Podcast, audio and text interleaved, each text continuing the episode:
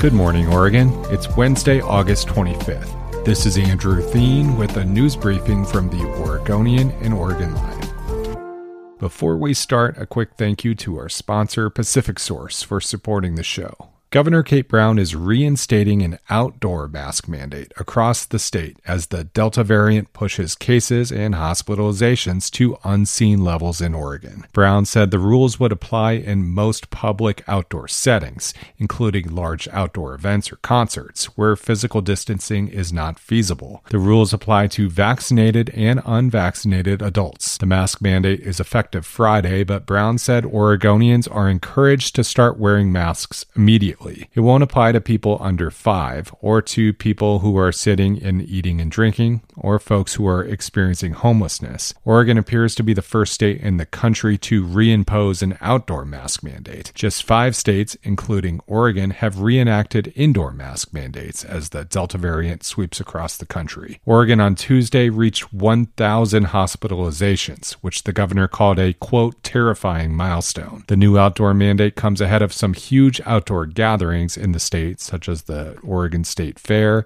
Pendleton Roundup, and college football games in Eugene and Corvallis. Oregon is also recommending people wear masks at private events with friends or family who live outside of their household when social distancing isn't possible.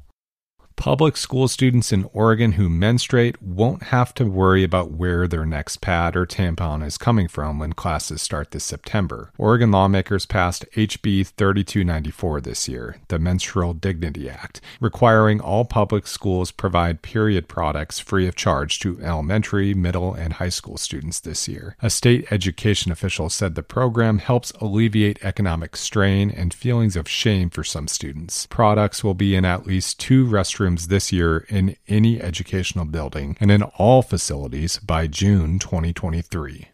Family members of the 30 year old man who was shot and killed Friday in a brazen slaying in a convenience store parking lot said the shots came out of the blue. Jonathan Polanco was shot and killed, according to his brother, after he tried to break up a fight involving his girlfriend. Polanco's girlfriend was reportedly attacked by multiple women as she left a 7 Eleven in the Lents neighborhood last week. Polanco tried to intervene, and a man emerged in the parking lot and shot him in the head. The homicide was caught on a cell phone video and was widely circulated on a now defunct Instagram page where unidentified people typically post degrading photos or videos of people experiencing homelessness. The homicide video was viewed thousands of times. Rob Polanco said his brother had a six year old daughter, and he said, quote, All of us are lost without him. Oregon Fish and Wildlife officials plan to kill two more wolves from a pack that suspected of killing or injuring five cows last month.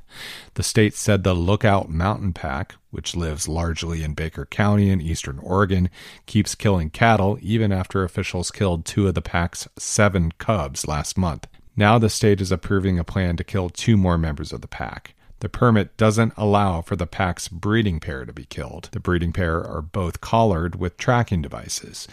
Wolf advocates decry the development, saying there's no evidence that killing pups is a good strategy to prevent wolves from killing livestock. State officials say the ranchers tried non lethal means of stopping the wolves, but those were ineffective. As of April, Oregon had an estimated 173 wolves. Thanks for listening. You can support our local journalism by subscribing to Oregon Live. Go to OregonLive.com slash pod support.